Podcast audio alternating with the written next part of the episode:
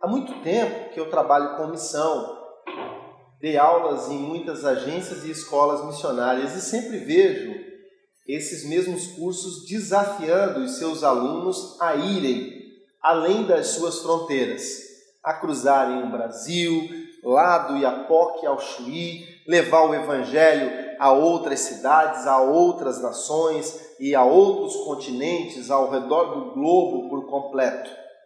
Mas será que realmente esse é o verdadeiro princípio do Evangelho quando nós falamos de missão transcultural, de missão em outros lugares? Será que dentro da sua cidade, dentro da sua escola, dentro da sua casa, você não vai precisar fazer missão transcultural?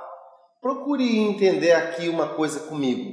Como que você pode comunicar o evangelho sendo um mecânico de carros e comunicar a um professor de física? Você vai precisar usar argumentos transculturais, não para conquistá-lo, mas para facilitar o diálogo. Quando você vê Jesus conversando com os pescadores, ele contava parábolas de pescadores quando falava com agricultores, ele falava sobre exemplos do, do reino de Deus se manifestando na agricultura.